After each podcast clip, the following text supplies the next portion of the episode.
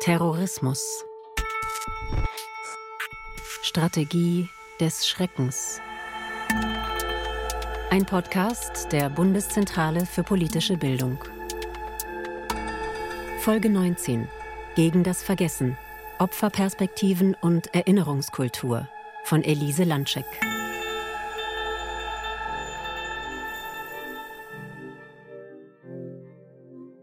Wir haben bei Nachbarn gesessen und wir haben es im Radio gehört, dass mein Vater gestorben ist. Um uns gekümmert hat sich überhaupt niemand. Clay von Mirbach. Sein Vater wurde von der RAF in der Botschaft in Stockholm erschossen. Genauso wie die Kontinuität von rassistischen Taten gibt es auch die Kontinuität äh, mit dem Umgang mit Betroffenen. Die Betroffenen müssen selbst ihr Gedenken erkämpfen, die Betroffenen müssen selbst die Stimme erheben. Sie bekommen keinerlei bis wenig Unterstützung und versuchen ähm, in allen Richtungen zu arbeiten, alles ehrenamtlich und das machen sie selbst. Ibrahim Arslan. Er hat den von Neonazis verübten Brandanschlag 1992 in Mölln überlebt. Seine Großmutter, seine Schwester und seine Cousine starben. Na, das Problem war ja diese lange Zeit der Lehre, in dem man halt bemerkt hat, dass die Verantwortlichen in den jeweiligen Behörden überhaupt nicht anwesend waren. Und bevor das erste offizielle Schreiben überhaupt kam, sind ja da Wochen vergangen. Ja, die Situation, dass man eben tagelang da keine Information bekam, die war zusätzlich traumatisierend. Astrid Passin. Sie verlor ihren Vater 2016 beim Attentat auf dem Breitscheidplatz in Berlin. Wenn in Deutschland ein terroristischer Anschlag passiert, erstmal egal aus welcher politischen Überzeugung heraus, dann richtet sich die Aufmerksamkeit häufig zuerst einmal auf die Täter. Was waren ihre Motive, fragt man sich. Hatten sie vielleicht einen schwierigen familiären Background? Hat das Netz sie radikalisiert? Sind es Einzeltäter oder nicht? Und welche Ideologien verfolgen sie eigentlich? Das sind alles wichtige Fragen, aber im Schatten der Aufmerksamkeit, abgesehen von den üblichen Beileidsbekundungen, bleiben dann oft die Opfer. Nicht nur die offensichtlichen Opfer, die selbst bei einem Anschlag getötet oder verletzt worden sind, sondern auch deren Angehörige oder enge Freunde, die oft lebenslang unter dem Trauma des Verlusts leiden. Ein paar Stimmen haben wir ja gerade dazu gehört. Über den Umgang mit den Opfern, nicht nur, aber vor allem von Behördenseite und über ein angemessenes Erinnern und Gedenken spreche ich jetzt mit meinen vier Gästen. Und zwar mit der Professorin für Kultur und Zeitgeschichte Petra Terhofen, mit der Medienwissenschaftlerin Tanja Thomas, dem Historiker Christoph Cornelissen und mit dem Opferbeauftragten der Bundesregierung Edgar Franke. Bei mir zu Gast ist jetzt als erstes Petra Terhofen. Sie lehrt europäische Kultur und Zeitgeschichte an der Universität Göttingen mit dem Forschungsschwerpunkt Geschichte politischer Gewalt im 20. Jahrhundert.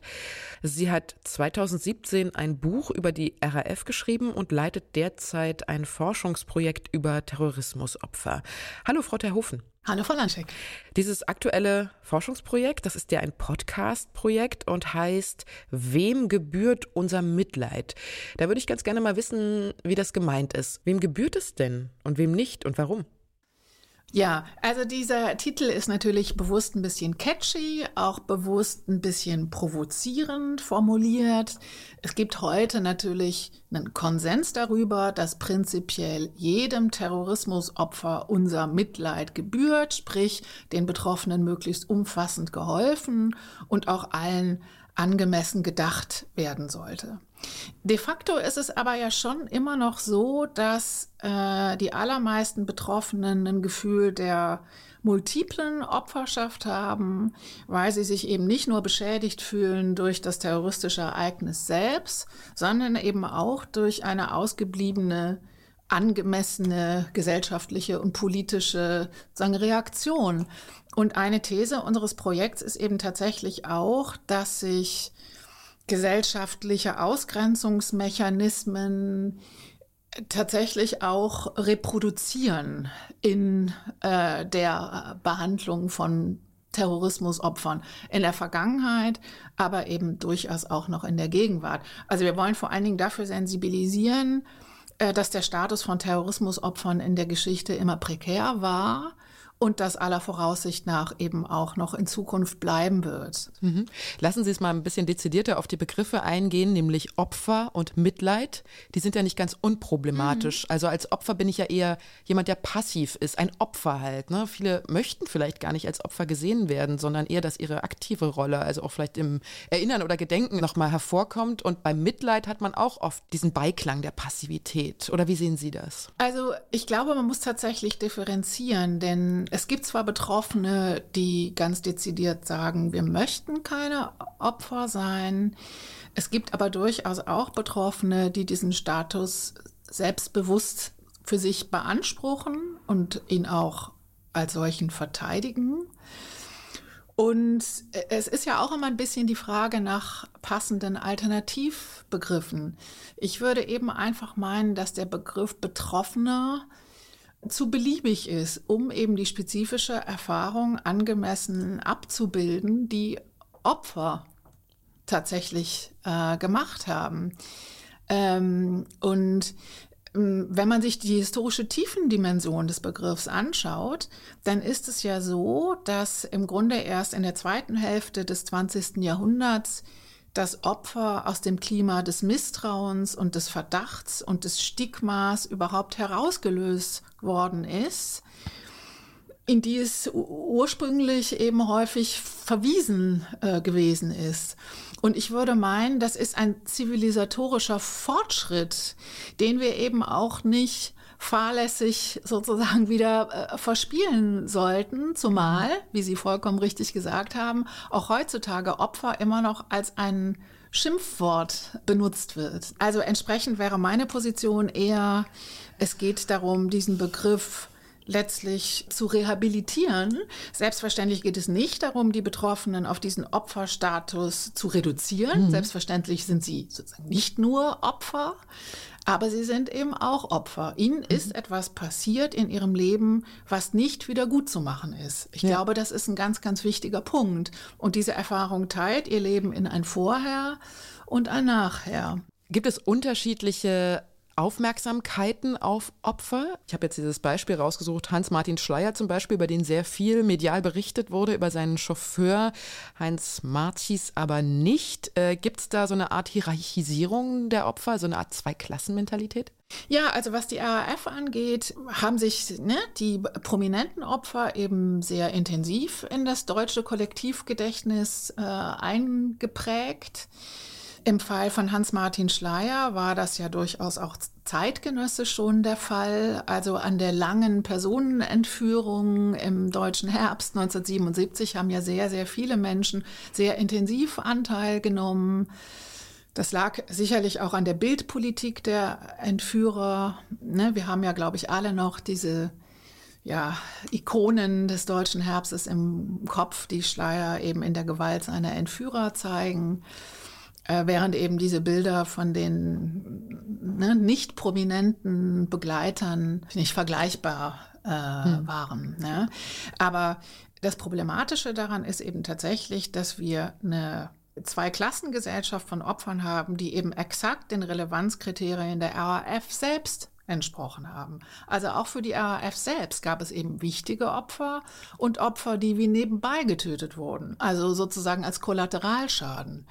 Und das ist sozusagen das Tragische, ne? dass die Erinnerung an diese Zeit eben genau dieses Gefälle, dieses Bedeutungsgefälle eben ein Stück weit mit transportiert. Und dass man eben, wenn man über die RAF spricht, häufig überhaupt nur diese gezielt angegriffenen Personen im Blick hat und eben nicht die vielen Namenlosen, die eben auch betroffen waren, mhm. weil sie in der Landshut äh, gesessen haben, weil sie in der Botschaft in Stockholm gearbeitet haben 1975 oder weil sie eben das Pech hatten, einen äh, Prominenten ähm, zu beschützen oder zu begleiten mhm. und dann eben aus dem Weg geräumt worden sind, ohne viel Federlesens. Denn die RAF hat in ihren Bekennerschreiben diese weniger wichtigen Opfer eben überhaupt gar nicht erwähnt. Hm. Zu diesem ganzen Thema Entschädigung und zu Opferwahrnehmung, was würden Sie denn sagen, was irgendwie noch nötig ist oder was noch fehlt? Wir sollten aufpassen, dass nicht die Schere zwischen Menschen, die einen gewöhnlichen Gewaltakt erlitten haben und Menschen, die einen terroristischen Gewaltakt erlitten haben, zu groß wird. Denn aus der Perspektive der Betroffenen macht es ja zunächst mal nicht unbedingt einen Unterschied, ob der Täter oder die Täterin jeweils aus einem politischen Motiv heraus gehandelt haben. Und häufig lässt sich eben auch psychische Krankheit oder politische Motivation gar nicht so trennscharf auseinanderhalten. Und da ist dann schon die Schere zwischen jemandem, der eben jetzt aus einem Härtefonds entschädigt wird, weil die Tat als Terrorismus etikettiert wird und jemandem, der gar nichts bekommt, weil die Tat eben als Amoklauf eines psychisch Kranken etikettiert wird, sehr, sehr groß. Aber ich wäre vielleicht ähm, insofern zuversichtlich, als man vielleicht prognostizieren könnte, dass die große Sichtbarkeit, die Terrorismusopfer heute haben und die sie ja auch besonders vulnerabel macht, die Terrorismusopfer eben auch besonders schützenswert sozusagen macht, dass die aber möglicherweise auch ein Türöffner sein könnte, um überhaupt die Opferfürsorge in unserem Land zu verbessern, um eben bestimmte Strukturen auf Dauer zu stellen, um bestimmte Strukturen äh, effizienter zu machen und besser zu finanzieren. Vielen Dank, Frau Terhofen. Ich habe zu danken.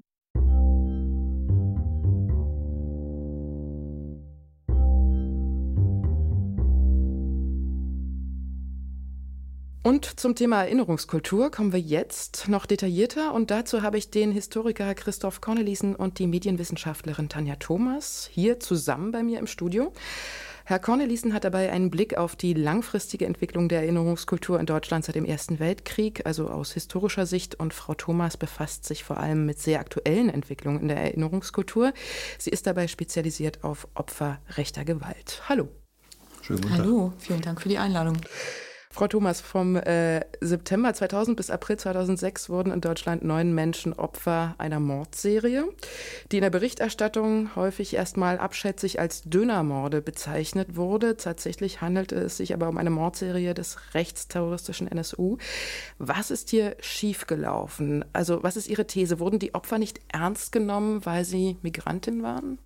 Hm, ich würde erstmal gerne schärfer formulieren wollen. Da sind Menschen und ihr Leid missachtet worden und da ist was passiert, was im Grunde die Demokratie gefährdet weil sich Menschen, Bevölkerungsteile nicht mehr geschützt sehen konnten, weil sie sich nicht an Behörden wenden konnten. Im Gegenteil, sie sind selber verdächtigt worden, sie sind selber kriminalisiert worden, sie sind durch Ermittlungsbehörden, sie sind aber auch durch mediale Berichterstattung ein zweites Mal zum Opfer geworden, also sind nochmals viktimisiert worden. Und insofern denke ich, dass das ähm, ein Ereignis ist, aus dem viel zu lernen ist. Und jetzt haben wir Menschen, die auch nach dem Bekanntwerden des NSU natürlich weiterhin leiden unter den Auswirkungen, insofern sie lange nicht anerkannt worden sind als Opfer oder ihre Angehörigen nicht als Opfer, sie als betroffene Familienangehörige nochmals viktimisiert worden sind, ja nicht nur durch die Medien, sondern auch durch das Umfeld, dass sie nicht trauern konnten, weil ihre Angehörigen tatsächlich eher auch nochmal kriminalisiert worden sind. Und dadurch sind Biografien zerstört worden, sind ähm, Einkommensmöglichkeiten verhindert worden, sind berufliche Wege verhindert worden. Herr Cornelissen, haben Sie auch das Gefühl, an manche Opfer, gerade jetzt im Hinblick auf den NSU, wird weniger erinnert, an andere mehr? Gibt es da eine Hierarchisierung? Ja, eine ganz eindeutige Hierarchisierung. Es gibt erstmal ein Institutionenversagen. Das wäre sozusagen meine Überlegung nochmal jetzt zu der Frage, wie, wie, wie gehen Behörden, wie gehen Ministerien, wie gehen Ämter allgemein äh, mit äh, Fragen des Terrorismus, Rechtsterrorismus, Linksterrorismus um. Und da zeigt sich eindeutig, dass wir ein Institutionenversagen haben gegenüber dem Rechtsterrorismus, was historisch sozusagen hergeleitet werden kann, ohne es damit ausschließlich erklären zu können. Mhm. Herleiten insofern, als wir sagen können, dass die Personalstruktur in den einschlägigen Ämtern, die mit Fragen dieser Art betraut sind, sehr oft durch direkt nach dem Zweiten Weltkrieg durch äh, Männer im Wesentlichen besetzt worden sind, die äh, eine einschlägige nationalsozialistische Vergangenheit aufweisen. Das weiß man heute sehr viel genauer, als das in den 70er Jahren oder 80er Jahren der Fall war. Ähm, nun will ich es nicht darauf reduzieren, aber das Problem dabei ist in dem Zusammenhang, dass ähm, über diese Strukturen und Personalkontinuitäten eine Form von Klima, eine Form von Mentalität geriert worden ist, die bis heute sich gewissermaßen fortsetzt und tradiert hat. Und das äh, kommt dann auf Ihre Frage dann äh, zu sprechen, oder die Antwort auf die Frage ist dann ganz einfach. Im Zuge dieser Ausentwicklung spezifischer Mentalitäten hat sich eine Haltung gegenüber dem Rechtsterrorismus ähm, ausgebildet, äh, die in Kurzform darauf hinausläuft, zu sagen, es gibt das Phänomen eigentlich nicht. Wir haben dieses Phänomen einer kontinuierlichen Behauptung von Einzeltätern und ähm, ganz wenigen Täterinnen, aber im Wesentlichen Männer ja auch Täter, die immer wieder angeführt werden als Verantwortliche für entsprechende Überfälle, Attacken und andere Angriffe, um das Phänomen als strukturelles Phänomen erst gar nicht zu thematisieren. Und das scheint mir ein historisch eben eher leitbarer Tatbestand. Wie ordnen Sie da den Mord an Michael Kiesewetter ein, der ja auch durchaus dazugehört? Ja, ich glaube, sie ist äh, natürlich genau so ein Opfer rechtsterroristischer Gewalt. Äh, jedoch äh, sind sozusagen in der Mehrzahl Menschen, die als migrantisch gelesen worden sind, ähm, Opfer gerade des NSU geworden. Ich glaube nicht, dass äh, Betroffene ähm, dieser Gewalt unterscheiden und sie da ausgrenzen.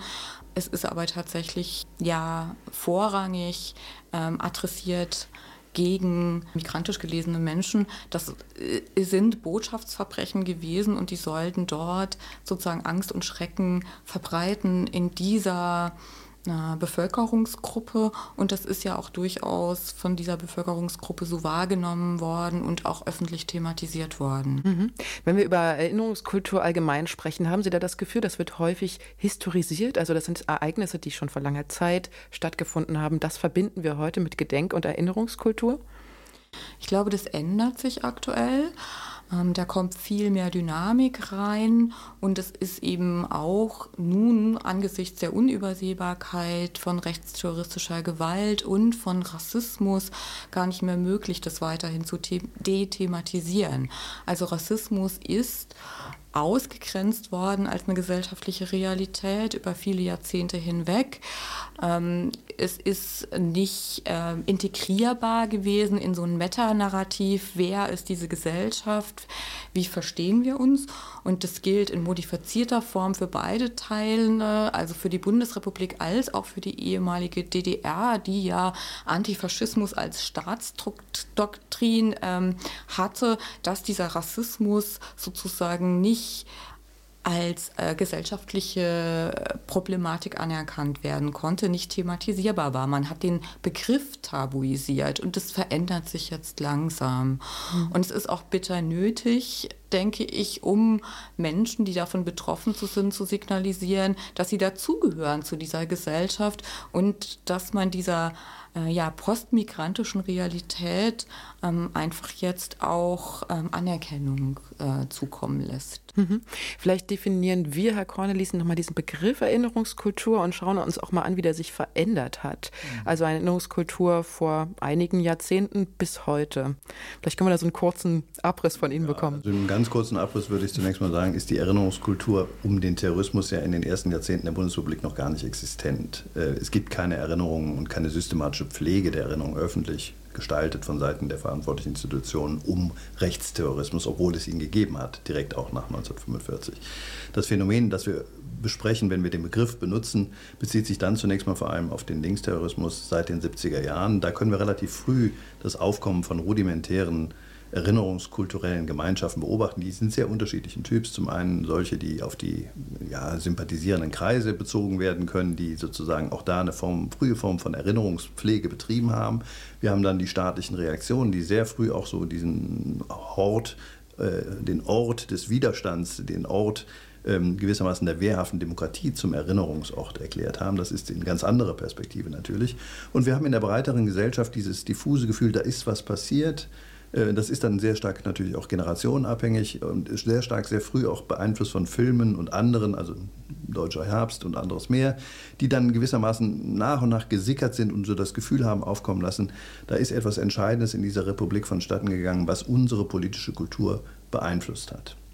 Äh, und ähm, dass jetzt äh, Frau Thomas zu Recht darauf hinweist, dass sich das heute ganz anders darstellt, hat mit der Entwicklung von partizipativen Ansprüchen zu tun. Immer mehr Teile der Gesellschaft und zu Recht auch der migrantischen Gesellschaft vor allem erheben heute nicht nur lautstark, sondern auch dezidiert und vernehmbar Ansprüche auf Mitwirkung äh, an der Erinnerung in diesem Staat, in unserer Gesellschaft. Das war bis weit in die 1980er, 1990er Jahre, würde ich fast sagen, nicht so offen und so laut und so dezidiert der Fall. Und das hat sich jetzt geändert und äh, hat natürlich jetzt mit dazu beigetragen, dass wir heute in einem ja doch äh, Milieu und in einem politischen Kultur uns bewegen, die sehr viel rühriger geworden ist und die natürlich auch sehr viel konfrontativer geworden ist. Das heißt also, es gibt nicht mehr klare Setzungen, die der Staat von oben gewissermaßen dekretiert als die Erinnerungskultur an den Rechts- oder auch Linksterrorismus vorgeben kann, sondern wir haben hier Auseinandersetzungen in unterschiedlichsten Teilgruppen der Gesellschaft bis in die Parteien hinein, was davon eben öffentlich auch finanziert werden soll, was in irgendeiner Weise davon auch politisch mitgetragen werden soll und was dann eben Teil unseres ja, politischen gemeinschaftlichen Verständnisses werden soll. Und was gehört zu dieser Erinnerungskultur, zu diesem Gedenken klassischerweise dazu? Ja, zunächst mal das Gedenken an die Opfer. Das ist natürlich sozusagen Auftrag des Staates, die, wenn ich das so pathetisch ausdrücken darf, ihr Leben haben lassen müssen im Zuge von terroristischen äh, Anschlägen, dass die äh, gewürdigt werden, dass ihre äh, Angehörigen gewürdigt werden und ihre Opfer, die sie haben leisten müssen, in irgendeiner Weise nicht im Sinne nur einer Wiedergutmachung und Entschädigung, sondern einer öffentlichen Würdigung durch das Besprechen dieser Opferschaft äh, in irgendeiner Weise ähm, äh, zur Anerkennung gebracht werden. Und das haben wir gerade ja erfahren, das ist sehr unterschiedlich ähm, verlaufen und ist auch heute noch nicht sozusagen in einem ausgeglichenen Maße. Mhm. In dem Sinne, dass wir sagen können, die Opfer des Rechtsterrorismus erhalten heute die gleiche Aufmerksamkeit wie Opfer des Linksterrorismus. Das ist definitiv nicht der Fall. Und wir können noch weitergehen. Äh, das gibt, es gibt Opfer ersten Grades, zweiten Grades und weitere Gradstellungen. Und diese jeweils überhaupt erst einmal sichtbar zu machen, mit Namen zu versehen und im Zweifelsfall die auch entsprechend zu würdigen durch wenn es in Stein ist, dann ist es auf Dauer gestellt, jedenfalls eine Zeit lang. Das sind alles Projekte, die, die ich denke, die sehr aufmerksam beobachtet werden müssen und die auch staatlich oder öffentlich, um anders zu sprechen, gefördert werden müssen. Wenn Sie sagen in Stein, dann denken Sie an Denkmäler zum Beispiel oder Stelen? Ja, es gibt verschiedene Formen, etwas heute auf Dauer zu setzen. In Stein, das ist die klassische Form, äh, die wir alle kennen. Und sie ist, glaube ich, notwendig, weil ähm, Steine die Neigung haben, eben stehen zu bleiben, solange bis nicht andere Gewalttaten sie wie auch immer beseitigen. Das ist ganz wichtig, weil die Form der virtuellen ähm, Begleitmöglichkeiten, die wir heute haben, das eben auch in Form von, von, von mm, temporären Installationen äh, und andere mehr oder bis eben ins Netz hinein in, in Form von, von bestimmten Websites dann eben zu bauen, zwar sicherlich auch sehr nützliche Einrichtungen sind und gewissermaßen für die Verbreitung und die virtuelle Erinnerung eine ganz, ganz wichtige Stütze sind. Ich fürchte nur, dass wir in der Schnelllebigkeit auch der technischen Medien, in denen wir uns da bewegen, wohl möglicherweise in 20 Jahren nur noch ganz schwer uns genau auf dieser Basis weiter erinnern werden können. Und da ist dieser komische kleine Stein, der in der Landschaft steht, vielleicht ein größerer Stolperstein als das, was wir heute mit viel Geld also rumbauen im elektronischen Bereich. Sehen Sie das auch so? Der komische kleine Stein, der in der Landschaft steht? Jetzt mal überspitzt gesagt, ist das eine Art des Gedenkens, wo Sie sagen, das ist etwas, was wir brauchen?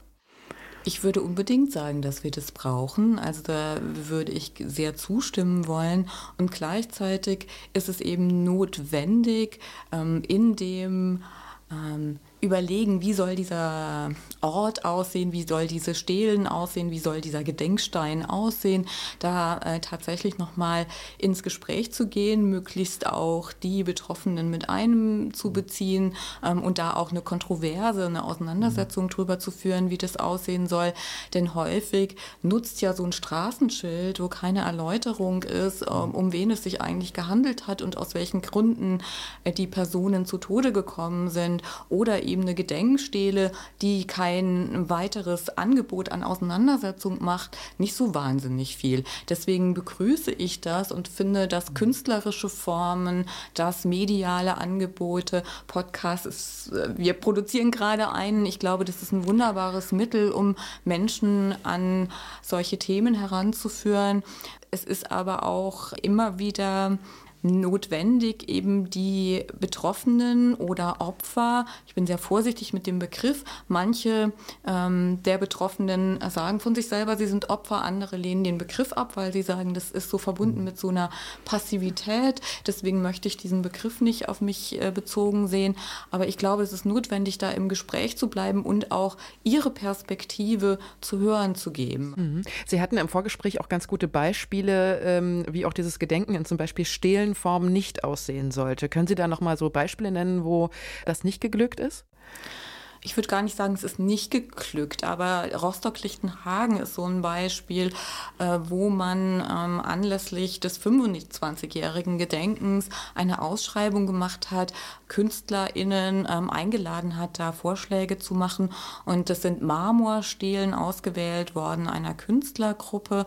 Und die stehen, und das finde ich zum Beispiel sehr gut gelungen, dezentral an verschiedenen Orten, ähm, an Orten, die mit Institutionen verbunden verbunden sind, die in diesem Programm ihrer Verantwortung nicht gerecht worden sind. Also beispielsweise die Medien oder ähm, die Polizei. Ähm, letztendlich hat dann eine lokale Initiative ähm, gefordert, dass man aber auch die Perspektive der, Betroffen, der Betroffenen, also der Opfer braucht. Und ähm, dann hatte man aber das Geld für die fünf äh, Stelen schon ausgegeben und es fehlte das Geld für eine weitere, sodass gesammelt werden musste und die Initiative und nicht mal die Stadt, die die anderen fünf Stelen bezahlt hat, ähm, das Geld zur Verfügung stellen musste für eine Stele, die dann für die Opfer gedacht ist und die heißt, und das finde ich problematisierenswert, Empathie. Und sie ähm, ist sozusagen ähm, in der Beschreibung gerahmt als etwas, wir müssen uns den Opfern zuwenden. Und das reproduziert meiner Ansicht nach auch wiederum so ein asymmetrisches Verhältnis von wir sind die Aktiven und da sind die passiven Opfer. Und deswegen denke ich, dass man tatsächlich auch gut daran tut, tatsächlich mit den Betroffenen in Dialog zu treten. Gibt es denn Ihrer Meinung so eine Art Lücke in unserer jüngeren Vergangenheit, also zum Beispiel die 90er Jahre, äh, wo noch nicht viel aufgearbeitet wurde, wo sich zu wenig damit befasst wird, was zum Beispiel in den 90er Jahren in Ostdeutschland passiert ist? Ich denke, das ist ja auch gerade mit Blick auf den NSU ein Referenzpunkt. Das sind ja die sogenannten äh, Baseballschlägerjahre oder die Generation Hoyerswerda. Und ich glaube, da wird dann auch nochmal deutlich, wie nötig es ist, da auch drauf zu schauen, weil es natürlich auch da ja ein Ausbleiben von Reaktionen von politischer Seite war, äh, die äh, tatsächlich äh, den mhm. rechten Akteuren Mut zugesprochen hat. Also Hoyerswerda und da auch zu thematisieren. Und ich finde, Julia Oelkers mit ihren äh, Webdokumentationen, mit ihren Filmen hat da ganz viel geleistet, weil sie auch zeigt, in Hoyerswerda waren eigentlich die zuerst Angegriffenen gar nicht die Asylsuchenden, die ganz kurz da waren, sondern es waren die Vertragsarbeiter ähm, und Vertragsarbeiterinnen, die dort angegriffen worden sind und sie zeigt halt tatsächlich auch noch, man macht darauf aufmerksam, dass es so wichtig ist, sich damit auseinanderzusetzen. Und dieses Pogrom als auch das Pogrom in Rostock-Lichtenhagen, was ja deshalb auch sozusagen in der Geschichte eine bedeutsame Rolle spielt, weil danach es zu einer Grundgesetzänderung gab,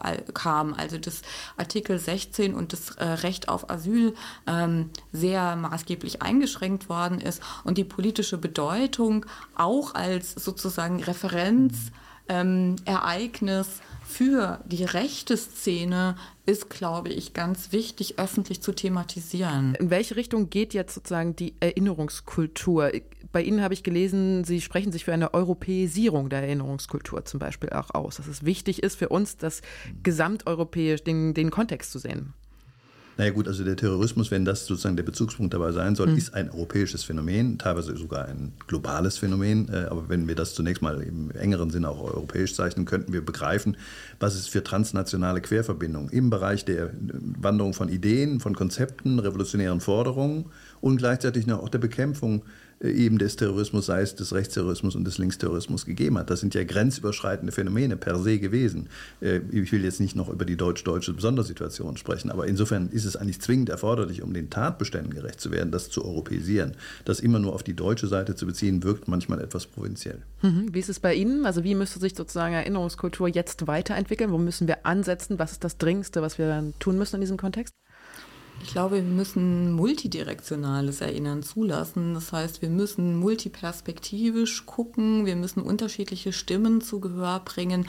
Es geht meiner Ansicht nach gar nicht darum, eine gemeinsame Erinnerungserzählung mit Blick auf ein Ereignis zu entwickeln, sondern es geht darum, Vielstimmigkeit zu erzeugen. Und das kann durchaus eine kontroverse Vielstimmigkeit auch sein. Natürlich alles im demokratischen Rahmen. Ich möchte nicht, dass rechte Akteure sozusagen diese Vielstimmigkeit bestimmen, sondern es geht aber schon darum, unterschiedliche Erfahrungen. Und das, was wir heute vielleicht migrantisch situiertes Wissen, also das Wissen aus der Perspektive von Betroffenen, dass wir das einspeisen in diese Erinnerungskultur, weil es selbstverständlicher Teil dessen sein sollte, um eben eine Gesellschaft ähm, Steinmeier hat gestern gesagt, wir sind keine Gesellschaft mehr mit Menschen mit Migrationshintergrund, wir sind ein Land mit Migrationshintergrund.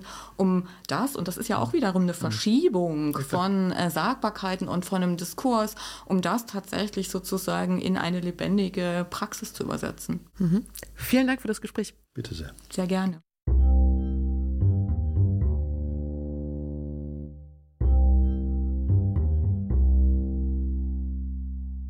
Das waren der Historiker Christoph Cornelissen und die Medienwissenschaftlerin Tanja Thomas. Und als nächstes spreche ich jetzt mit der Person, die die Interessen der Opfer in der Politik wahrnehmen und vertreten soll. Also ganz nah dran ist, auch Veränderungen zu bewirken, nämlich dem Opferbeauftragten der Bundesregierung Edgar Franke und vorher hören wir aber noch mal zwei Menschen, die das ganz direkt betrifft. Nämlich Astrid Passin, die ihren Vater beim Breitscheidplatz-Attentat verloren hat und Ibrahim Arslan, der den rassistischen Anschlag in Mölln überlebt hat. Die beiden schildern jetzt noch mal, wie sie den Umgang mit den Behörden nach den jeweiligen Anschlägen erlebt haben. Na, das war ja das Gravierendste eigentlich kurz danach, dass man halt die Rechnung bekommen hat für die Obduktion der Leiche und alleine schon die Wortwahl, die ist dann so frappierend. Damit hatte man ja vorher noch nie so Umgang. Das sind so Begrifflichkeiten, da hat man ganz schön zu knabbern. Das nächste waren eigentlich Dinge, die auch die Gedenkveranstaltung betrafen, dass man natürlich da das Gefühl hatte, man möchte natürlich auch, dass es in unserem Sinne umgesetzt wird und stattfindet. Und äh, man hat uns dann aus psychotraumatologischen Gründen von der Einladung äh, ausgeschlossen was ich überhaupt nicht verstanden habe und wo ich dann ähm, auch Einspruch erhoben habe und habe gesagt, das sollte man schon uns überlassen, wie wir das einschätzen und bewerten. Und wenn da jemand ist oder mehrere, die das möchten, dann sollte man eben auch auf die Leute drauf zugehen und sie fragen. Aber das generell auszuschließen oder Dinge über uns zu entscheiden, war halt grundsätzlich falsch. Also der richtige Umgang von Institutionen müsste sein, dass das allererste, was man tut, sollte, also man sollte die Betroffenen anrufen und fragen, was sie möchten und nicht entscheiden über deren Köpfe hinweg, was, was, was sie benötigen. Ähnlich wie unsere Expertinnen und Experten, die Sie ja im Vorangegangenen schon gehört haben, formulieren es auch die Opfer immer wieder so, dass sie sich alleingelassen gefühlt haben. Es gab wenige Ansprechpartner und die Behörden haben nicht angemessen reagiert. Darüber spreche ich jetzt mit dem Opferbeauftragten der Bundesregierung, Edgar Franke. Er war zur Zeit des Breitscheidplatz-Attentats noch nicht im Amt, sondern ist es erst seit 2018. Halle und Hanau fallen damit in seine Amtszeit, aber auch zum Breitscheidplatz. Als einschneidendes Ereignis in der neueren Geschichte der Bundesregierung hat er sicherlich etwas zu sagen. Ich begrüße Sie ganz herzlich bei mir, Herr Franke. Hallo. Können Sie nachvollziehen, wenn Opfer oder ihre Angehörigen den Vorwurf formulieren, sie seien nicht genug gehört worden? Das kann ich sehr viel gut nachvollziehen. Wir waren allerdings im Breitscheidplatz auf so einen terroristischen Anschlag nicht vorbereitet. In Großbritannien, in, in Spanien, in Frankreich ähm, die oftmals solche terroristischen Anschläge auch in dem, dem Umfang schon gehabt hatten, haben sozusagen Strukturen geschaffen dafür.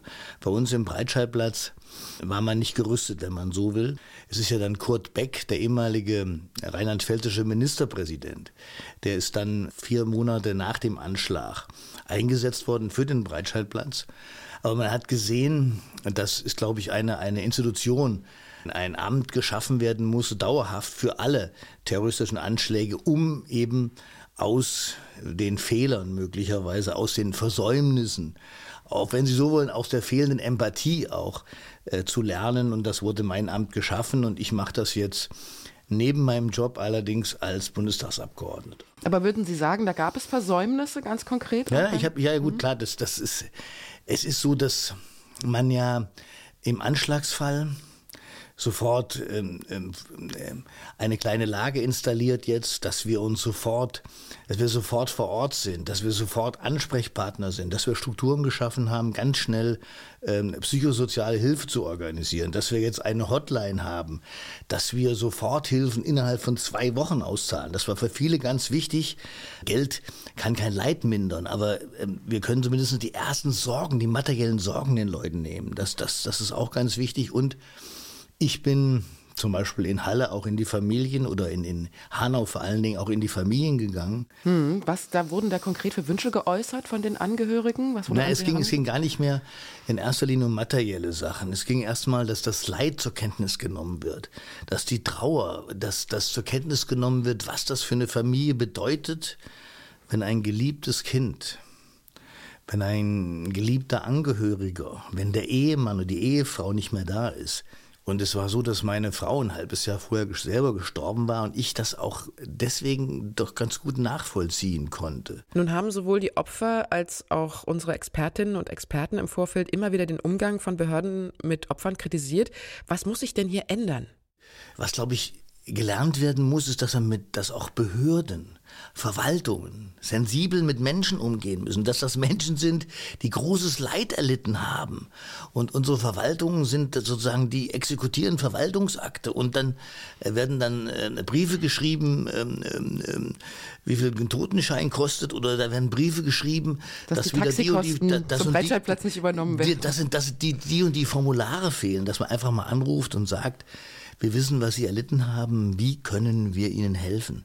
Was konkret sind jetzt Maßnahmen, um das zu ändern?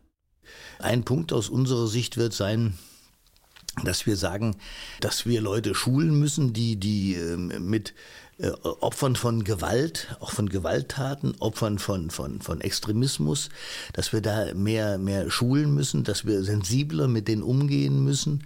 Und da sind wir dabei, das zu ändern. Wir haben mit der, natürlich mit den Verwaltungen gesprochen. Wir haben äh, mit vielen äh, gesprochen, die, die da äh, natürlich eine Sachbearbeitung machen. Ich bin in die Verwaltung gegangen, sogar als Opferbeauftragter. Und ich glaube, das Engagement, was ich da hatte und auch, dass wir das auch sozusagen an Fällen eben dokumentieren konnten, hat, wird Wirkungen haben. Wir haben ja heute schon viel darüber gesprochen, wer denn eigentlich als Opfer gilt oder wahrgenommen wird. Mich interessiert jetzt auch noch mal Ihre Sicht, die vielleicht ein bisschen juristischer ausfällt. Wie definieren Sie denn den Begriff Opfer? Opfer, glaube ich, äh, definieren wir als Opferberatungsstelle natürlich Leute, die von uns auch Leistungen bekommen, also die, die, die verletzt sind. Härteleistungen haben wir rückwirkend als pauschale Soforthilfe verdreifacht, zum Beispiel für Hinterbliebene. Da bekommen Eltern zum Beispiel, wo ihr Kind umgebracht wurde, 60.000 Euro. Auch, auch ähm, ähm, Geschwister bekommen 15.000. Also wenn man so will, ähm, ist die Opfer bei der Geschwister, ist die Frage, ist das jetzt ein Opfer im rechtlichen Sinn, aber so definieren wir das und wir haben es auch jetzt Soforthilfen ähm, installiert für ähm, für Verletzte, die nach der Schmerzensgeldrechtsprechung dann Gelder kriegen, wie hoch sie verletzt sind, weil die haben ja kein Gegenüber, wo sie Schmerzensgeldansprüche an, einklagen können. Das ist auch eine ganz, ganz wichtige Sache und wo ich mich persönlich abschließend vielleicht sehr für eingesetzt habe, dass in den Tatorten oder wenn, wenn, wenn Geschäfte, wenn Ladenlokale, wenn Kioske wie in beispielsweise ähm, ähm, in in, in Halle auch, aber auch in Hanau, wenn die zu Tatorten werden, wenn da Leute umgebracht werden, dass man denen ähm, ähm, eine pauschale Entschädigung gibt. Nach dem Sozialrecht ist sowas, sind Sachschäden zwar nicht vorgesehen, aber wir haben durchgesetzt, da bin ich auch wirklich ähm, auf mein Team oder auf unsere Durchsetzungsfähigkeit auch ein bisschen ich fast schon stolz, muss ich sagen, dass es uns gelungen ist, dass da auch eine Pauschale jetzt von 15.000 Euro, das ist nur ein Tropfen auf dem heißen Stein, aber mhm. dass sie jetzt auch 15.000 Euro erhalten können. Lassen Sie uns zum Schluss nochmal auf die Opfer des NSU kommen. Auch darüber haben wir in dieser Folge schon viel gesprochen, dass die migrantischen Opfer des NSU erst lange gar nicht als Opfer wahrgenommen wurden und auch das Gedenken danach ein sehr langer und schwieriger Prozess war. Welche Lehren muss denn die Politik aus diesem Fall ziehen? Die größte Gefahr für unsere offene Gesellschaft, für die Spaltung, dass die Spaltung der Gesellschaft nicht erreicht wird, kommt von rechts. Das sagen auch konservative Politiker. Und ich glaube, das ist jetzt im Fokus. Und ähm, bei NSU hatten die Behörden ähm, ähm das nicht auf dem Schirm oder wollten das nicht auf dem Schirm haben, muss ich fast sagen. Und ich glaube, da haben wir, äh, da ist ein Bewusstseinswandel auch in, in der Politik da. Und nicht zuletzt, dass wir jetzt im Kabinettsausschuss Ende letzten Jahres ein Maßnahmenpaket auf den Weg gebracht haben, ja, mit 89 Punkten gegen Rassismus, gegen Antisemitismus, ja, gegen Rechtsextremismus ist ein gutes Zeichen. Allerdings sage ich auch, das Demokratieförderungsgesetz, was viele Initiativen fördern wollte, ist nicht auf den Weg ähm, ähm, gebracht worden, auch an dem sonst geschätzten Koalitionspartner gescheitert. Ich glaube, das muss die neue Regierung auf den Weg bringen. Da haben wir noch viel zu tun und ich werde mich da weiter in welcher Form, welcher Funktion auch immer sehr engagieren, weil es eine wichtige und gute Sache ist. Vielen Dank, Herr Franke. Das war Gegen das Vergessen Opferperspektiven und Erinnerungskultur von Elise Landcheck. Diese Folge ist Teil des Podcasts Terrorismus, Strategie des Schreckens der Bundeszentrale für politische Bildung. Alle Folgen und weiterführende Informationen finden Sie auch unter www.bpb.de slash terror-podcast.